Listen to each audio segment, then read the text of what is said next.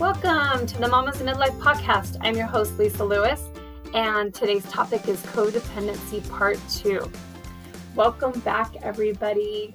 So, last week I introduced what codependency is and talked a little bit about that and the specifics related to it, what it is, where it comes from.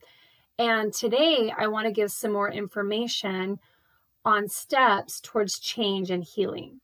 So, by way of review, let's talk about some of the information briefly related to last week's podcast on what codependency is and what it looks like. A person who is codependent spends so much time taking care of others that they forget to take care of themselves and they lose their identity. Codependents feel an extreme amount of dependence on certain people in their lives and take responsibility for their actions and feelings and they may not even realize they're doing this.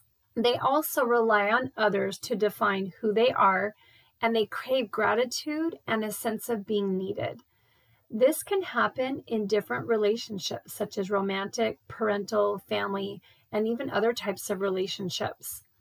So, codependents have various patterns related to their behavior, and this is a list of some of the things, yet it's not all inclusive. So, some of the behavior pattern, patterns are an extreme need for acknowledgement and approval. They're likely to be offended when their efforts aren't recognized by others.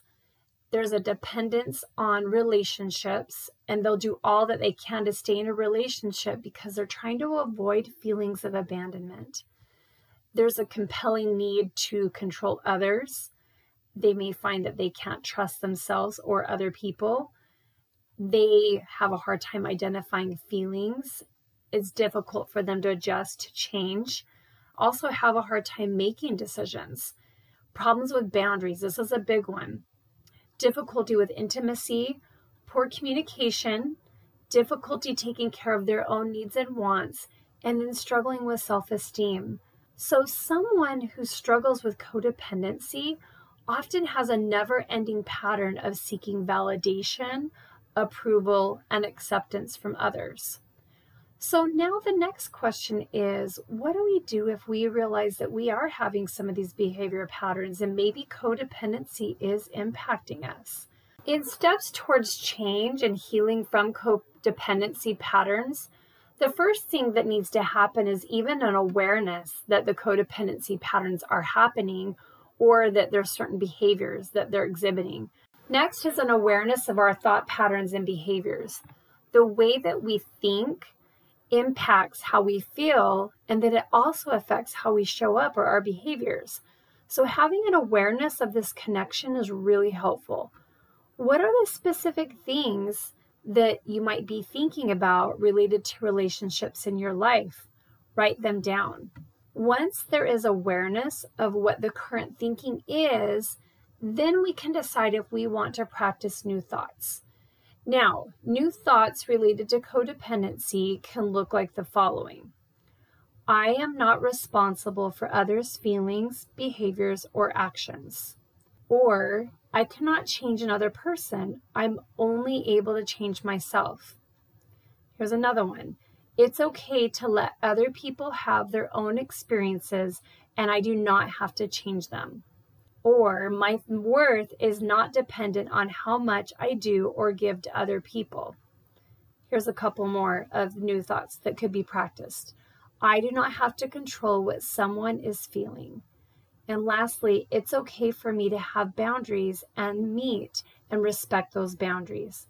Now, there could be lots of other thoughts, new thoughts that can be practiced related to codependency, but this just gives you an idea of some that could be, be practiced.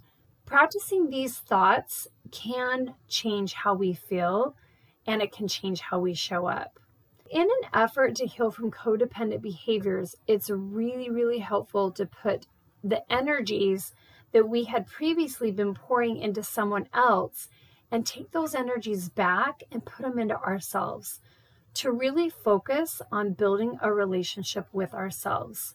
When I say this, this could be very, very foreign to some people if they haven't done it before and they're starting to think about doing it for the first time. They may have thoughts that they're they may think that they're maybe they're being selfish or they're not being thoughtful of other people if they do think about themselves or they think about taking care of themselves. But it's crucial that we do. So, here is some other ideas on how we can do this, how we can take care of ourselves. First, taking care of our basic needs. Now, I referred to this and did a podcast on it, podcast 15, called Start with the Basics. But just to summarize what that podcast was about, it's taking care of our basic needs, which is food, water, sleep, exercise, taking care of our health in general. Are we getting enough water to drink? Our bodies need water to be able to function properly. Are we fueling our bodies sufficiently? Are we getting out and exercising and moving our bodies? I talk about this all the time, and it's just so important to be making sure that we're getting exercise in even if it's just getting out and walking, having that movement and just taking care of our bodies in that way. And then sleep. We all know we need sleep, but I think it's one of the easiest ones to neglect because when we get busy, we just think I'll just sleep less. But then it impacts how we feel as well. So that's the first thing that can be done in dealing with codependency is just taking care of our basic needs. The second is practicing self soothing activities. So start to get to know yourself. Discover things about you that you love to do. Here's some ideas going out and picking out some, plow- some flowers to plant in your yard, maybe getting nails done, crossword puzzles, woodworking, sewing, flying a kite, going out and stargazing, sitting outside, driving, going on an off road driving trip, sitting by a pool, hiking, bonfire, laying in a habit in a hammock, taking a nap. Maybe it's a long hot shower. Maybe it's learning to learn how to do calligraphy or going antiquing, blowing bubbles, coloring. Do you get the idea? There's a lot of things that we can do to discover things about ourselves and what we like to do. The next thing is practicing setting boundaries. Back in, in podcast six and eight, I talked about boundaries briefly, what I talked about in those podcasts is relating boundaries to a house. So you have a house and it has windows and it has a front door, and the front door is there to open, and you get to decide who and what you let in and what you keep out. By way of boundaries, even though it's not easy to start setting boundaries with people, but if there are certain things that are not good for you, being able to learn to say no to those things and keeping whatever that is out of your life that's not helpful for you and allowing more of the good in, which looks at like the things we were just talking about with basic needs and getting to know yourself. The next thing is allowing for emotions. In podcast number 16, I talked about a book, There's No Such Thing as Dragons and how when we don't acknowledge emotions, they get bigger and bigger and bigger, and they can sometimes kind of overrun our lives. So, being able to name emotions that we're feeling and being able to acknowledge that we're feeling them and allow for it instead of trying to push it away. And then the last thing is getting professional help as needed.